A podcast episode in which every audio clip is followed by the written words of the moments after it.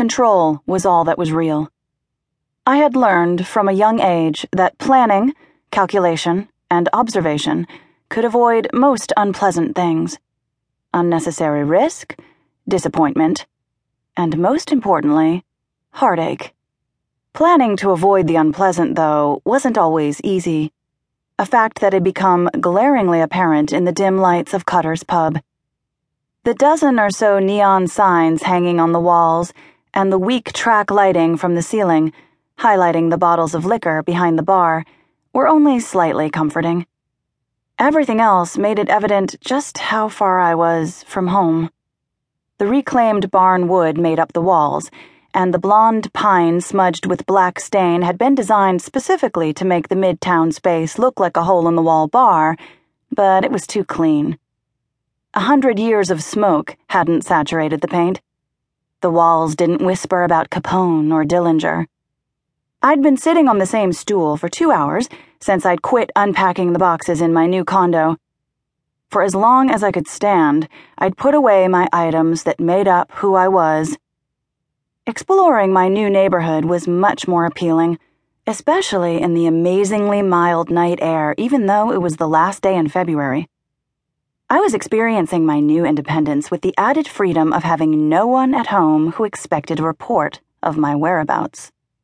The seat cushion that I was keeping warm was covered in orange substitute leather, and after drinking a respectful percentage of my relocation incentive that the Federal Bureau of Investigation had so generously deposited into my account that afternoon, I was doing well to keep from falling off of it. The last of my fifth Manhattan of the evening slid from inside the fancy glass into my mouth, sizzling down my throat. The bourbon and sweet vermouth tasted like loneliness. That at least made me feel at home. Home, though, was thousands of miles away, and it felt even farther the longer I sat on one of the twelve stools lining the curved bar. I wasn't lost, though.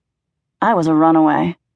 Stacks of boxes sat in my new fifth floor condo. Boxes that I had packed with enthusiasm, while my former fiance, Jackson, stood and sulked in the corner of our tiny shared Chicago apartment. Moving on was key to climbing the ranks in the Bureau, and I had gotten very good at it in a small amount of time.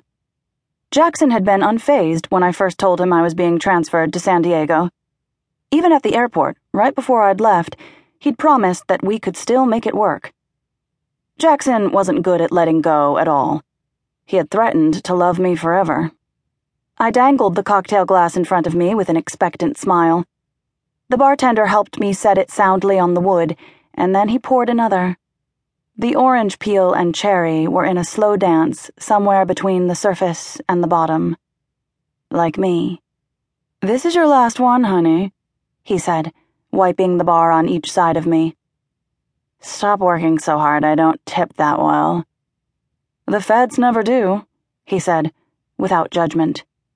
Is it that obvious? I said. A lot of you live around here. You all talk the same and get drunk the first night away from home. Don't worry, you don't scream, Bureau. Thank God for that, I said, holding up my glass. I didn't mean it. I loved the Bureau and everything about it. I'd even loved Jackson, who was an agent, too. Where did you transfer from? he asked. His too tight black v neck, manicured cuticles, and perfectly gelled coif betrayed his flirtatious smile. Chicago, I said. His lips pulled back and puckered until he somewhat resembled a fish, and his eyes widened. You should be celebrating. I guess I shouldn't be upset unless I run out of places to run to. I took a gulp and licked the smoky burn of bourbon from my lips. Oh, getting away from your ex? In my line of work, you never really get away. Oh, hell. He's a Fed, too? Don't shit where you sleep, sweetie. I traced the rim of my glass. They don't actually train you for that. I know, it happens a lot. See it all the time, he said, shaking his head while he washed something in a suds filled sink behind the bar.